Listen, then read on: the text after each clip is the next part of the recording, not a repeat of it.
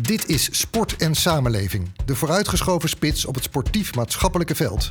Deze maand met sportbestuurder Michael van Praag en Gert-Jan Lammens, directeur van Rotterdam Sportsupport.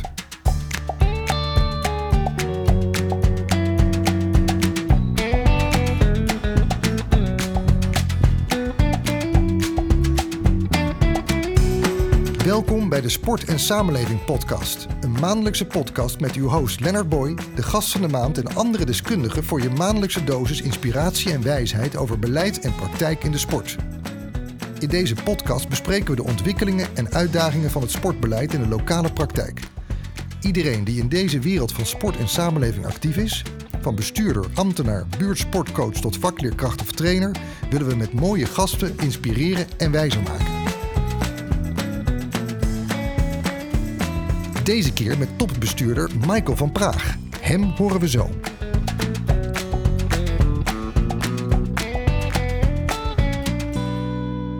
Maar we beginnen zoals altijd met de actualiteit. Hoewel corona, nu de vaccins worden toegediend, langzaam wordt teruggedrongen, worden de effecten op sport en bewegen in de buurt juist steeds zichtbaarder.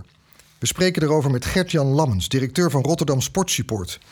Gert-Jan, goeiedag. Goeiedag. Ja, wat heb je eigenlijk met sport? Nou, ik zou de vraag eigenlijk om willen draaien. Wat heb ik niet met sport? Ehm, sport is echt één uh, grote rode draad door mijn leven. Van jongs af aan eigenlijk al. Ehm, gestart met turnen, gevoetbald. Later nog in de krachtsport gezeten. En uh, inmiddels uh, mijn doelen verlegd van prestatie naar gezond oud worden. Uh, omdat ik ook te veel schrijnende gevallen om me heen zie. En nou ja, als je gezondheid je in de steek laat, dan ziet het leven er heel anders uit. En daar kan sport en bewegen echt uh, heel, heel belangrijke mate aan bijdragen. En heeft corona dat dan ook toch wel weer veranderd? Ben je er juist meer of minder door gaan bewegen? Ja, in mijn geval uh, draai ik eigenlijk een beetje tegen de cijfers in. Hè, want de Nederlander is minder gaan bewegen. Het laatste onderzoek wijst uit uh, 44% van de Nederlanders beweegt minder door corona en door de lockdown. Maar bij mij is dat juist anders, want ja, ik, ik ben door het thuiswerken ook heel veel reistijd kwijt. Waardoor ik ruimte in mijn agenda weet te vinden om aan mijn eigen beweging te werken. Dus dat uh, probeer ik wel een keer of drie in de week uh, trouw te doen. Nou, dat klinkt indrukwekkend en dat klinkt fijn. Uh, ja, jullie zijn actief in Rotterdam, Rotterdam Sportsupport. wat, wat doen jullie daar precies? Ja, Rotterdam Sportsupport is uh, een van de drie uitvoeringsorganisaties van de gemeente Rotterdam. En wij uh, ondersteunen de Rotterdamse amateursportverenigingen. Dat zijn er zo'n 350. En uh, nou, ons doel is om die vitaal te houden, toekomstbestendig te maken en een veilige plek te laten zijn voor de Rotterdammer om te bewegen. En tegelijkertijd uh, proberen we ook programma's te ontwikkelen, of in ieder geval die club open te stellen. Om uh, ook een aantal kwetsbare Rotterdammers in beweging te krijgen en toe te leiden naar die sportvereniging. Hè? Dus Rotterdammers waarvoor het niet vanzelfsprekend is dat ze bewegen of sporten. Uh, door middel van activeringsprogramma's uiteindelijk uh, dat te laten ervaren en hun plek te laten vinden bij een sportclub. Omdat uh, ja, we uit onderzoek ook zien dat als je deel uitmaakt van zo'n gemeenschap, dat je het gewoon wat langer volhoudt. En neem ons eens even mee naar jouw praktijk voor corona. Hoe zag dat er dan uit en, en wat deden jullie dan in die buurten en wijken? Nou ja, wij zijn vooral heel veel bij die clubs uh, zelf aanwezig. Uh, we staan eigenlijk in dienst van die verenigingen. En we proberen die, verenigingen in staat te stellen om optimale dienstverlening naar hun leden uh, te organiseren. Um, en tegelijkertijd, nou ja, wat ik al zei, ontwikkelen we ook zelf programma's um, um, voor Rotterdammers die te zwaar zijn, die geen werk meer hebben. Uh, eenzame ouderen, nou, noem het maar op. Hè. Uh, uh, mensen die echt een steuntje in de rug nodig hebben om hun kwaliteit van leven een boost te geven. Waar sport en bewegen ook onderdeel van kan zijn. En daar proberen we eigenlijk altijd ook de samenwerking met clubs in te vinden. Om daar een soort continuïteit in aan te brengen. Dat als die mensen uiteindelijk de kracht van sport en bewegen zelf hebben ervaren. Dat ze dat bij zo'n club ook, ook kunnen blijven doen. Ja, en dat is super dankbaar werk. Ja, het lijkt me heel mooi werk. Ik kan me wel voorstellen dat het sinds corona echt een heel stuk ingewikkelder is geworden. Kun je ons daar iets over vertellen? Ja, het is, het is een stuk uitdagender. En dat heeft vooral te maken met dat het contact wat minder vanzelfsprekend is. Hè. Je moet het echt organiseren. Ehm, dat geldt voor het contact tussen ons en die clubs. Maar dat geldt natuurlijk ook voor het contact wat die clubs hebben met hun leden. Ehm, nou ja, tegelijkertijd zien we ook wel heel veel creativiteit, ondernemerschap, uh, allerlei nieuwe bewegingsvormen, nieuwe manieren om het aan te bieden. Dus het levert ook wel wat op. Maar ehm, nou, onder de streep uh, heeft de sport daar echt wel, uh, wel onder te lijden. En in 2020 hebben we dat redelijk kunnen managen met elkaar. Maar we merken nu in 2021 uh, dat de nood wel steeds hoger wordt. Ja, want de lockdown-situatie wordt natuurlijk nu weer verzwaard met nieuwe maatregelen. Dat hebben we nu onlangs natuurlijk weer van het kabinet te horen gekregen. Wat betekent dit dan nou voor het werk uh, wat jullie doen bij die verenigingen en in die buurten? Nou ja, sowieso uh, is het voor ons wel een stuk lastiger om die dienstverlening goed over te brengen. Dat moet allemaal online. als je vanmiddag gehoord hebt bij de persconferentie dat je nog maar één iemand mag ontvangen op een dag. Nou ja, kun je je voorstellen dat wij dat ook in de, werkelijke, in, in de werksfeer proberen zoveel mogelijk te beperken.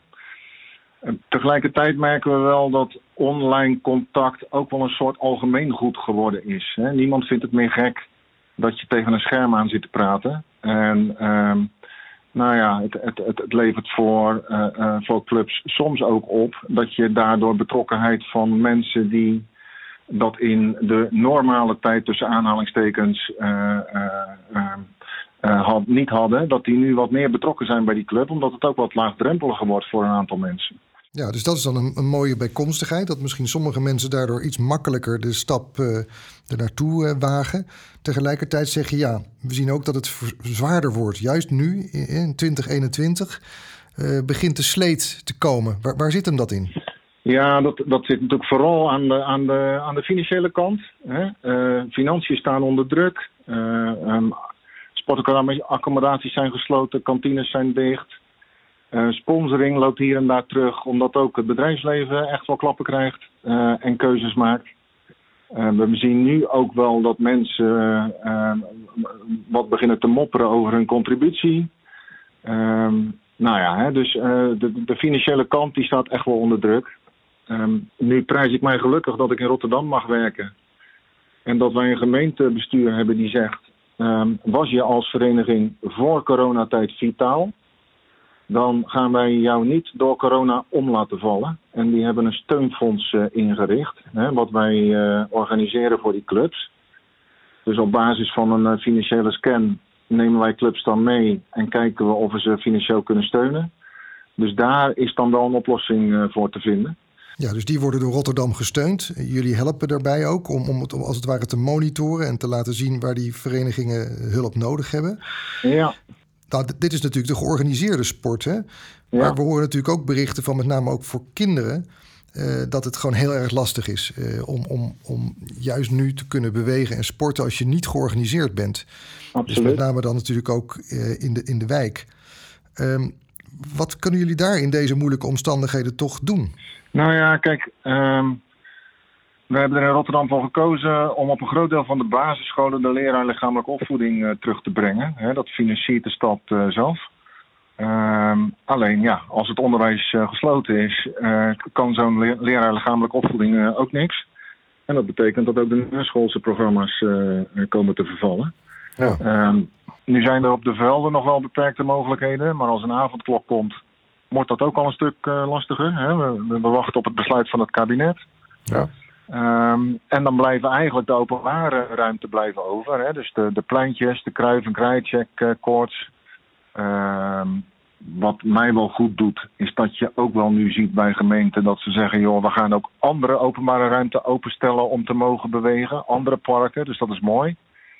Um, gek genoeg zien we dat de sportdeelname op die pleintjes niet veel hoger is dan voor coronatijd. Hè? Dus we, we missen echt een grote groep kinderen in dit geval, of jeugdigen die normaal wel uh, bij de bestaande sportaanbieders uh, uh, sporten of actief waren en dat nu niet meer zijn. En hoe verklaren jullie dat? Wat gebeurt daar?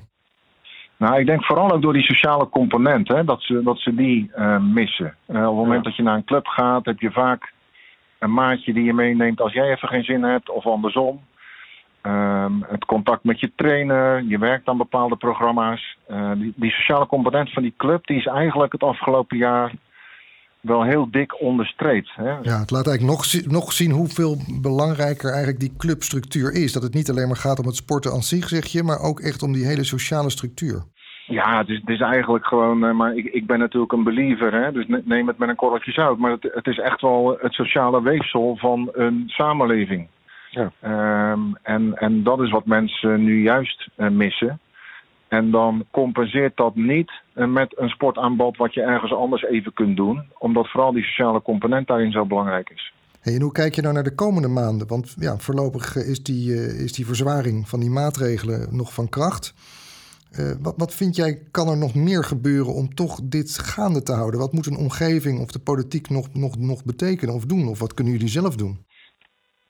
Nou, we zitten wat dat betreft al in een hele interessante tijd. Want uh, één, er wordt uh, heel erg duidelijk dat sport en bewegen meer is dan een soort luxe product. Het is gewoon een belangrijke bouwsteen in de kwaliteit van leven van mensen. Sportverenigingen in het bijzonder kunnen daar een grote bijdrage aan leveren. Maar laten we in dit gesprek ook de fitnessondernemers en de zwembaden en de golfclubs en de hippische sport en eh, nou, noem het allemaal maar op. Hè. De, de meer commerciële kant niet vergeten, die het ook heel zwaar hebben. Uh, en ook een belangrijk aandeel hebben in het sportgedrag van de Nederlander. Uh, een ander uh, feit dat deze tijd zo interessant maakt, is dat we natuurlijk de verkiezingen tegemoet gaan. Hè. De, de gemeenteraadsverkiezingen volgend jaar, dit jaar de landelijke. Ja, en dit is ook wel het moment om nu de basis te leggen voor de komende jaren om sport en bewegen politiek echt zwaar te gaan agenderen. En heeft Rotterdam dan bijvoorbeeld een lokaal sportakkoord? En kan dat er ook nog bij helpen? Nou ja, we, we, we hebben inderdaad uh, uh, vorig jaar aangegrepen om uh, de basis te leggen voor een nieuw sportbeleid. Dat gaat, als het goed is, in maart gaat dat door de gemeenteraad bekrachtigd worden. En dat is een sportbeleid voor de komende zes jaar. Dus dat gaat ook over de volgende collegeperiode heen. En daarmee uh, bekent eigenlijk de stad Rotterdam kleur. Door te zeggen, wij vinden dit belangrijk, wij willen hier voor de komende jaren willen we hier uh, in gaan investeren. En dat ademt ook heel erg uit uh, wat de Nederlandse Sportraad zegt. Hè. Die zegt van joh, sport zou je veel interdepartementaler aan moeten vliegen. Dat is een lastig woord in goed Nederlands uh, gaat het erom dat het niet alleen over sport moet gaan, maar ook over gezondheid, ook over samenleven, ook over werkgelegenheid, ook over. Nou, hè, het heeft heel veel raakvlakken met andere beleidsterreinen. Dus zo zou je zo'n sportbeleid de komende jaren nu uh, ook veel meer vorm kunnen gaan geven. Omdat iedereen nu het besef heeft uh, dat je dit niet los kan zien van de toekomst van een samenleving. Ja, het is mooi dat je dat zegt. Om te beginnen omdat we zo met Michael van Praag door gaan praten over dat nationale sportakkoord. En alle plannen die er eh, vanuit de Nationale Sportbond uh, worden gepresenteerd. Natuurlijk ook in relatie tot de verkiezingen. En tegelijkertijd geef je aan hoe ongelooflijk vitaal en belangrijk dat is in een stad als Rotterdam. Maar wat jou betreft dus al die dingen de komende tijd ook samen gaan komen. Uh, en wie weet dus ook met dat lokale sportbeleid voor de komende zes jaar een steviger fundament krijgen. Ja, ik, ik heb het dan lokaal over allerlei horizontale verbindingen hè, met die andere sectoren. Maar ik denk ook dat we op de verticale as, en ik ben ook wel benieuwd hoe uh, meneer Van Praag daarnaar kijkt. Uh, dus tussen landelijk en lokale organisaties veel meer de handen ineen moeten slaan.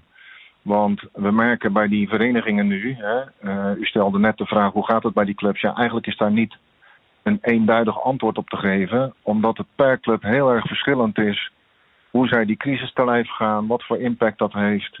En je moet dus heel lokaal die organisatie daarin uh, begeleiden.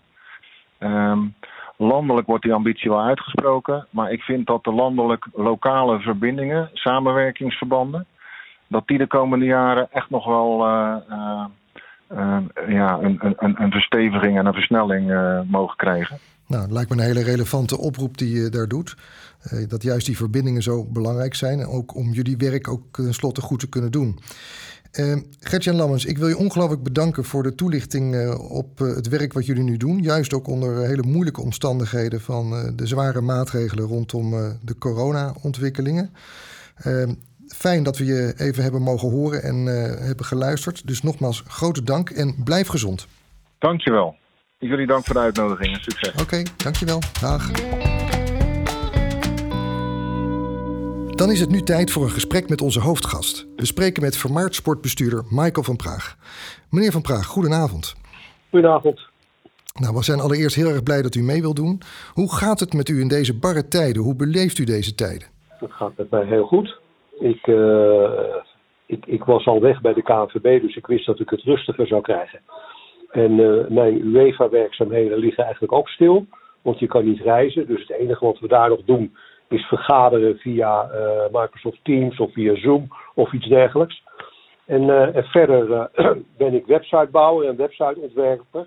Dus daar heb ik het heel druk mee. Ja, iedereen heeft dat nu nodig natuurlijk. En ik maak muziek en ik componeer en ik doe van alles. Dus het gaat met mij prima. En we zijn gelukkig gezond allemaal hier. Nou, geweldig. Hoe bent u eigenlijk sportbestuurder geworden? Hoe is dat verlopen? Ja, eh, dat is bij toeval verlopen. Ik was dat eigenlijk helemaal niet van plan. Ik, ik maakte muziek, ik speelde in een band.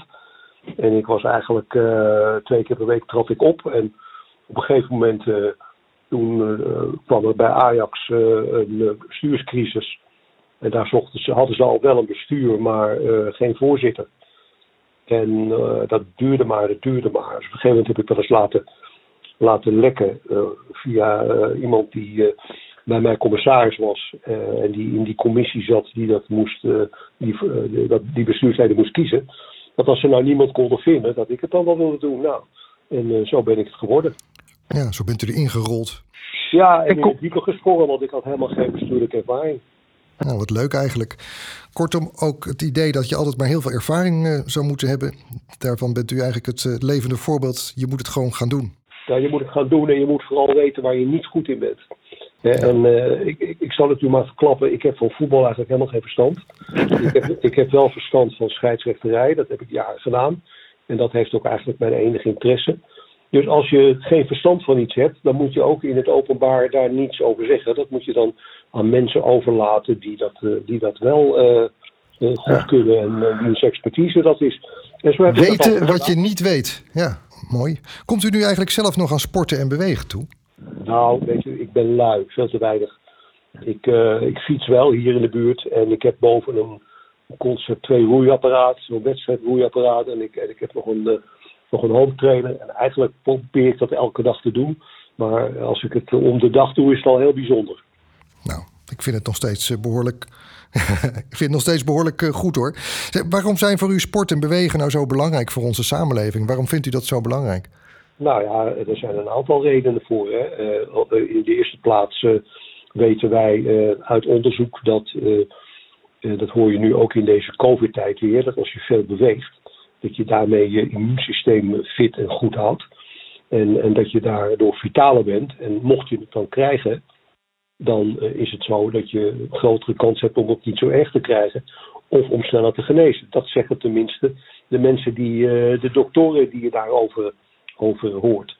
Uh, maar ik weet bijvoorbeeld van, van Defensie dat ongeveer de helft van de sollicitanten die wordt afgekeurd wegens gebrek aan motorische vaardigheden de, de kinderen bij ons op school, tussen de 4 en 12 jaar, daarvan doet maar zo'n kleine 56% voldoet aan de, aan de beweegnorm. En die beweegnorm van de Gezondheidsraad is heel sumier.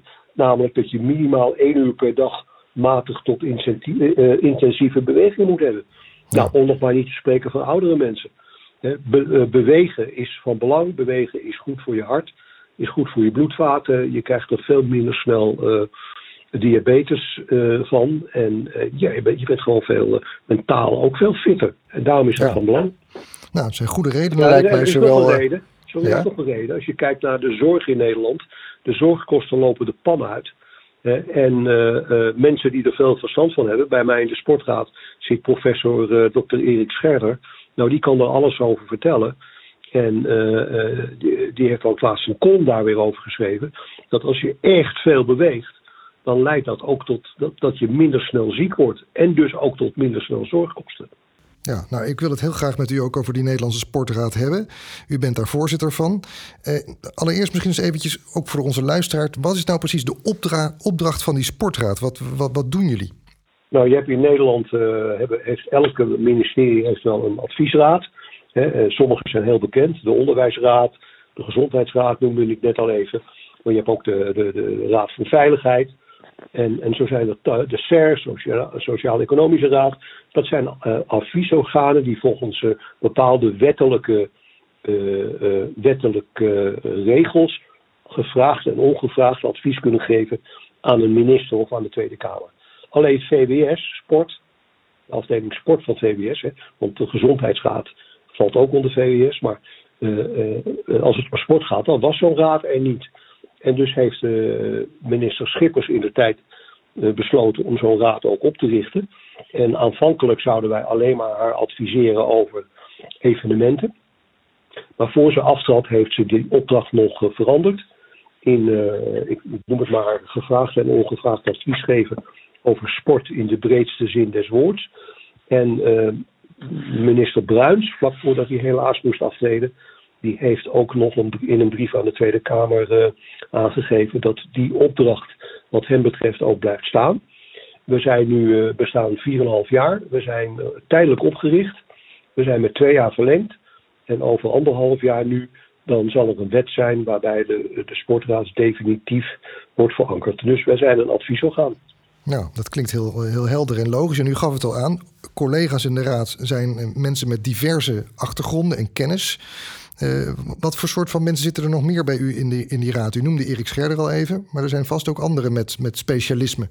Zeker. Uh, de bedoeling is dat, uh, dat het mensen zijn met, een, met, met, met verschillende expertise, omdat je over alles moet kunnen, advies moet kunnen geven. We hebben natuurlijk ook adviseurs. we hebben de oud-schermkampioene. Claudia Beukel is, is, onze, is onze adviseur. We hebben een wetenschapsraad. We hebben burgemeester Abu Talib, die met name hele goede bestuurlijke ervaring heeft en weet hoe je dingen moet aanvliegen in Den Haag.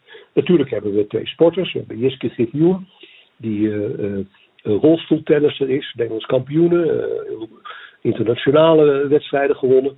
En dan hebben we Marjolein uh, Bolhuis, oud hockey interland, uit, uit, uit Oranje hockeyspeelster. En bij Bloemendaal heel hoog gehockeyd. Nou, dan hebben we er bijvoorbeeld. We hebben zelfs een mevrouw uh, in, in, uh, in, onze sportraad die uh, een generaal buiten dienst is. dan zul je zeggen, ja, ja, geweldig. Wat moet je nou met iemand van Defensie? Nou, zij was met name verantwoordelijk voor de, al het logistieke wat er bij de, onder andere wat er, het logistieke wat er bij Defensie zich afspeelt.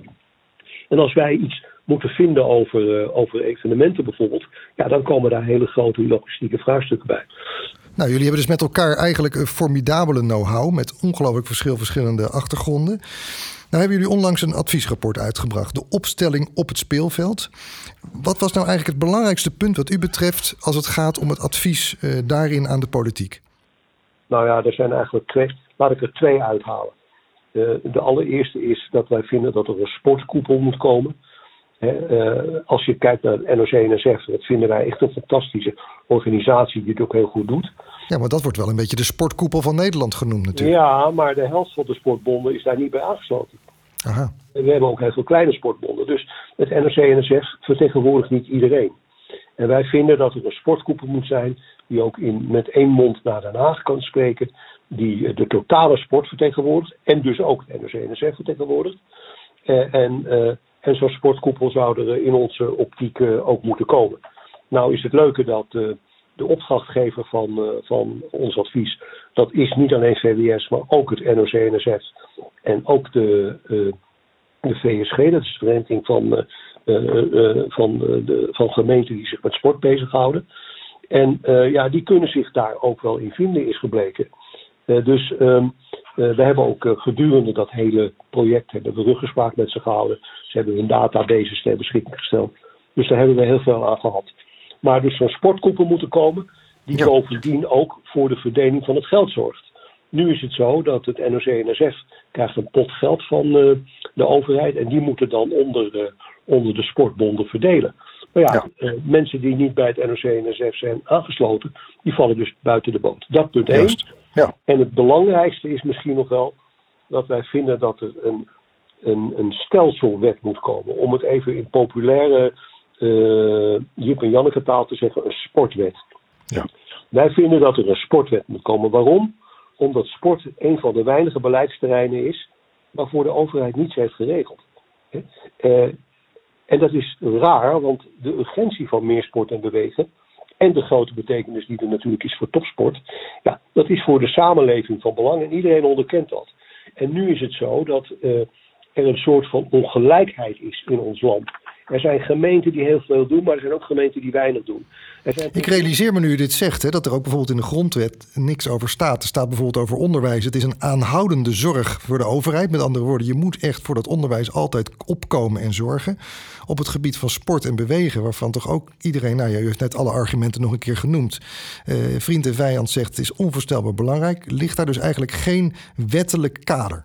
Nee, en dat wettelijk kader dat moet er volgens ons komen. Want het gevolg daarvan is dat, je, dat iedereen opeens recht heeft op de toegang tot vitaliteit, laat ik het zo maar noemen. Want er zijn ook heel veel mensen die geen geld hebben om te sporten. Nou, daar wordt niks voor geregeld. Dus die kunnen niet bewegen. De helft van Nederland beweegt niet. En wij denken dat het uh, belangrijk is dat je dus via zo'n wet ook de wettelijke taken en verantwoordelijkheden vastlegt. Wie heeft nou verantwoordelijkheid voor dit en wie heeft nou verantwoordelijkheid voor dat?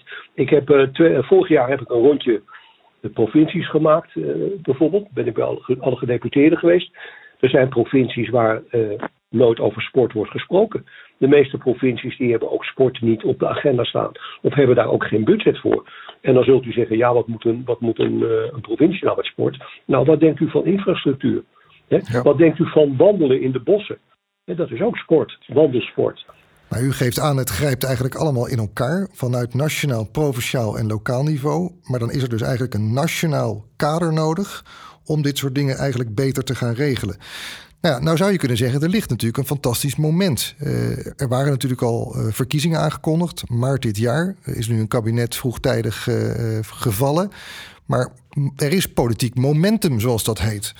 Wat, wat, wat, zou u nu op dit moment eh, richting politieke partijen dan eigenlijk het liefst geregeld willen hebben? Dus die, die, die sportwet, dat is duidelijk. Maar wat moeten al die partijen wat u betreft gaan doen?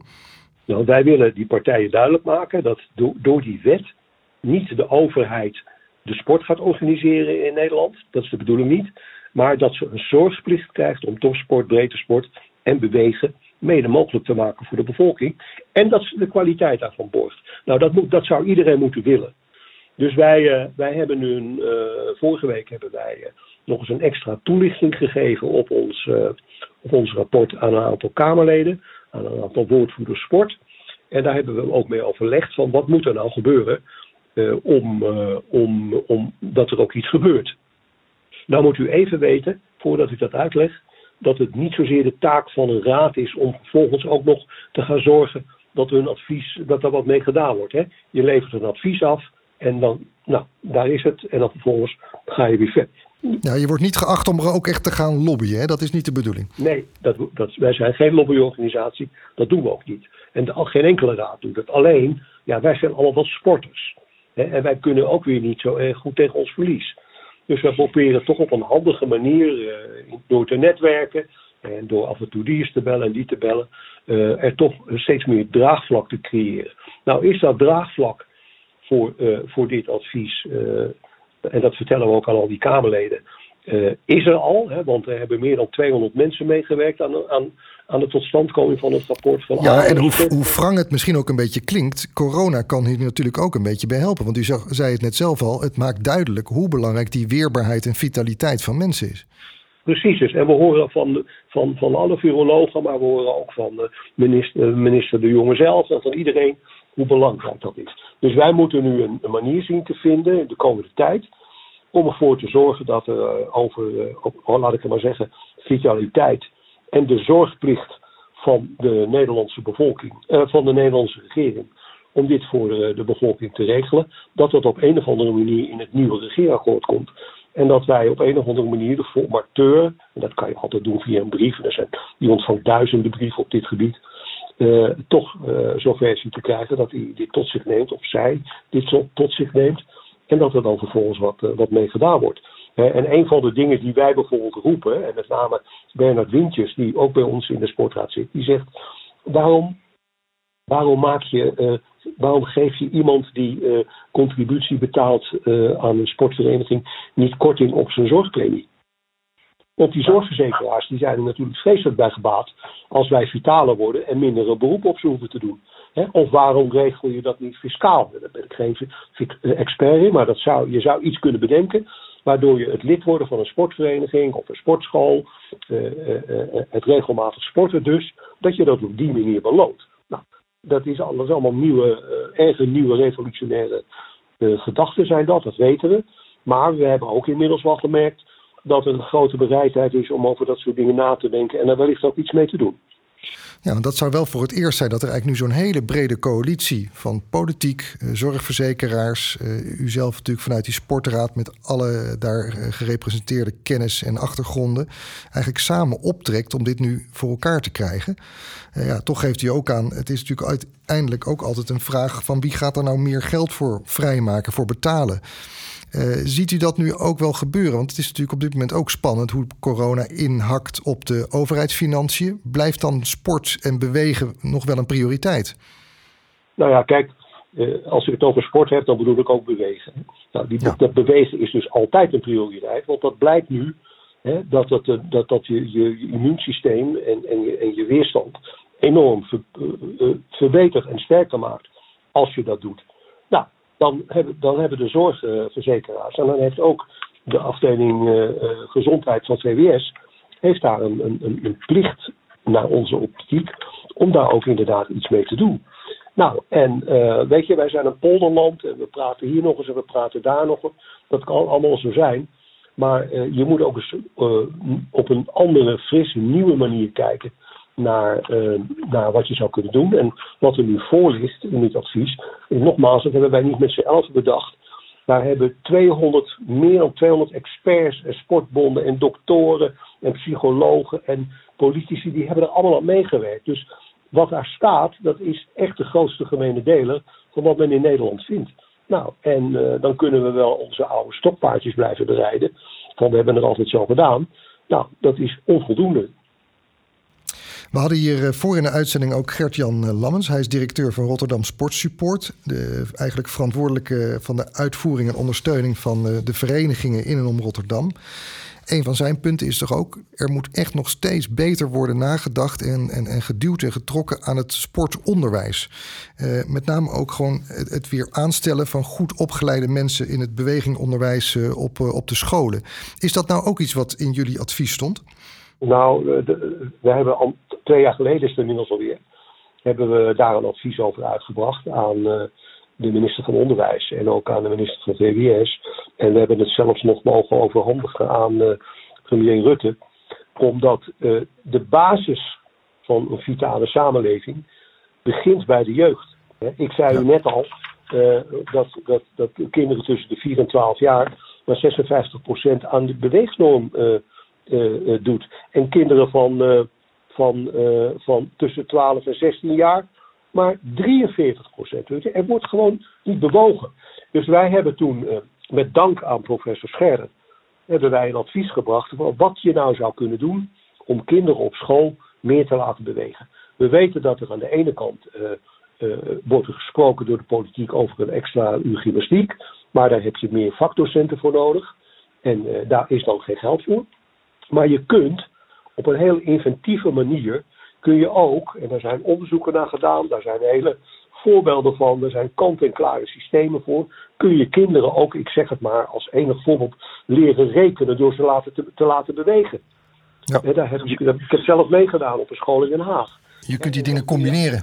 Je kunt uh, dingen combineren. Je kunt tussen de lessen door kinderen laten bewegen. Je kunt een ander aanbod op de uh, schoolpleinen doen. Je kunt scholen veel meer in contact laten zijn met sportverenigingen, zodat er na school ook be bewogen kan worden. Het is zelfs, het is zo in Nederland dat uh, je hebt vakleerkrachten en dat is ook heel erg goed. Maar um, um, er zijn heel veel gekwalifice gekwalificeerde trainers in Nederland van sport, elke sport of zo, die zomaar als vrijwilliger kinderen bewegingsleer zouden willen geven op scholen. Maar dat mogen ze niet, omdat ze geen gekwalificeerde vakleerkracht zijn. Dat is alleen maar een verzekeringskwestie. Dan zeggen wij, maak dan beweegteams. Ga dan onder leiding van zo'n vakdocent die elke school heeft. Met gekwalificeerde trainers. Ik bedoel, onze bondscoach, uh, ex-bondscoach Ronald Koeman en Frank de Boer. Die hebben alle diploma's die, die er zijn. Maar die mogen dat niet zelfstandig. Ja, dus daarvan zeggen jullie ook, haal die hokjes nou weg en leg daar nou die verbindingen. Ja. Nou goed, en wat is nou het geval? Je hebt een, een, je hebt een, een urennorm in het onderwijs waarbij je aangeeft je moet zoveel uur per week rekenen geven, taal geven, et cetera, et cetera. Nou, uh, als je dan gaat zeggen je moet zoveel uren per week meer bewegen, dan zegt de minister van Onderwijs ja, maar wij hebben in Nederland hebben wij vrijheid van onderwijs, dus daar komen wij niet aan. Nou, dat is in onze optiek grote tijdskoek, want vrijheid van onderwijs is ooit in het leven geroepen uh, om kinderen, uh, om, om de vrijheid van onderwijs te garanderen met bijvoorbeeld een katholieke of christelijke of joodse. Ja, dat ging om identiteit. Ja. Daar ging dat om. En niet dat je de, dat je de scholen niet zou kunnen zeggen van uh, uh, je, je zou meer uren dit, meer uren dat. Maar dat is nou, een eigen vind, leven van Nederland. Ja, nou, dus jullie hebben volgens mij... Eén moment. Dus hebben ja. wij gezegd, oké, okay, dan komen we niet aan die uren door. No, maar wel aan de kerndoelen. Je hebt kerndoelen in het onderwijs waarbij je kunt aangeven, dat en dat en dat en dat verwachten wij van jullie. Maar hoe je het gaat organiseren, moet je zelf weten. Ja. En dan krijg je een nul op request. En uh, daar heb ik wat over getweet. En toen was minister Slop erg boos. En toen ben ik nog eens een keertje. Uh, ja, maar ik wil wel in gesprek blijven. Nou, prima. Ben ik er nog twee keer bij hem geweest. Maar er gebeurt gewoon niks. Nee. Nou, en dat is frustrerend in dit land hoor. Nou, dat kan ik me goed voorstellen. Dat hoor ik natuurlijk ook een beetje terug in de bevlogenheid waarmee u erover spreekt. Eigenlijk geeft u heel nadrukkelijk aan van ja, we hebben nu een aantal toch heldere en goede adviezen neergelegd die ook breed gedragen worden. Zowel op de manier waarop je het wettelijk zou moeten verankeren in Nederland en daarmee ook echt basis geeft aan zowel lokaal, provinciaal en nationaal beleid. Het belang van die verbinding tussen sport en onderwijs om kinderen al op hele jonge leeftijd veel meer in beweging te krijgen, waarbij u ook nog terecht wijst op hoe achterstallig dat momenteel eigenlijk voor heel veel jonge kinderen al is. Dat doet me er ook aan denken dat Gert-Jan Lammens toch ook best, vond ik, een alarmerend uh, verhaal vertelde zojuist. Over wat er nu onder coronacondities eigenlijk dan ook nog weer verder achteruit gaat. Want omdat bijvoorbeeld nu de scholen weer gesloten zijn, gaan kinderen ook weer minder makkelijk sporten. Want die, die schoolmaatjes die ze met elkaar natuurlijk hebben, zijn vaak ook degene waarmee je weer samen naar die vereniging toe gaat. Of waarmee je samen beweegt en sport. Dus dan zie je dat het daar ook weer sterker achteruit loopt. Ja, dus, dus we hebben een enorme inhaalslag te maken, denk ik zomaar eens. Nou, en dan, dan, dan, dan uh, zijn wij van mening, dan moet je dat in een uh, sportwet verankerd hebben. Hè, dat, uh, dat er ook echt waarborgen zijn en dat er ook vastgelegd is wie wat betaalt. Om ervoor te zorgen dat kinderen ook kunnen sporten. En dat ook kinderen. er leven 400.000 kinderen onder de armoedegrens. Ja, het is waanzinnig. Dat, is waanzinnig. In dit land. Ja. En daar is verder niks voor geregeld. Dan moeten particuliere instanties, particuliere fondsen, moeten daarvoor fondsen werven. Prachtig. Ik doneer zelf ook.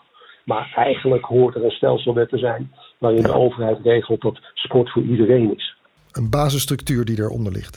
Tot slot, meneer Van Praag, ik zou met u heel graag nog even terug willen naar een oude liefde, namelijk het betaalde voetbal, de, het verenigingsleven. Hoe staat op dit moment wat, wat u betreft, als u gewoon hoort hoe het gaat, het betaald voetbal er eigenlijk voor? Zijn er clubs die in de problemen komen door deze tijd? Nou, ik kan alleen maar. Ik heb geen contacten meer met de KNVB over dit soort zaken. Dus uh, ik kan ook alleen maar putten uit uh, wat ik lees, maar ook wel een interview wat onze, mijn opvolger, onze bondsvoorzitter Jus Spelaars gegeven heeft. Eh, op BNR. En eh, ja, daar waarschuwt u ook wel voor dat als het veel langer duurt, dat er dus echt ook betaald voetbalverenigingen om zullen vallen. Ik doe zelf wat bij Telstar hier. Niet in het bestuur en ook niet, niet in de raad van commissarissen, maar ik ben ambassadeur bij het vrouwenvoetbal.